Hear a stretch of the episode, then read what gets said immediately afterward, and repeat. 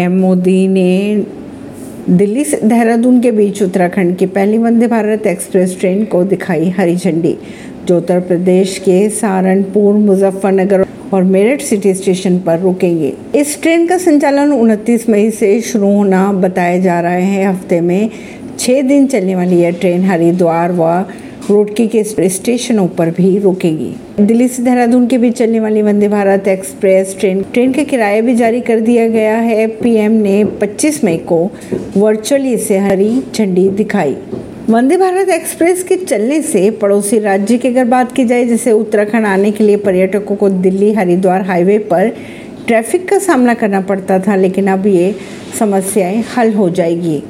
Weekend पर अक्सर दिल्ली हरिद्वार और दिल्ली देहरादून हाईवे पर लंबा जाम लग जाता था। कई घंटों तक ट्रैफ़िक जाम की वजह से पर्यटकों को काफ़ी परेशानियों का सामना करना पड़ रहा था। उनतीस मई से ट्रेन के लिए टिकट बुकिंग भी शुरू हो चुकी है।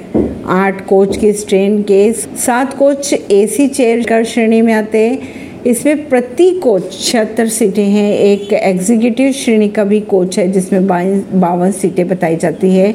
ट्रेन के ऑनलाइन और काउंटर बुकिंग शुरू कर दी गई है। ऐसी ही खबरों को जानने के लिए जुड़े रहिए जनता से रिश्ता पॉडकास्ट से परवीन दिल्ली से।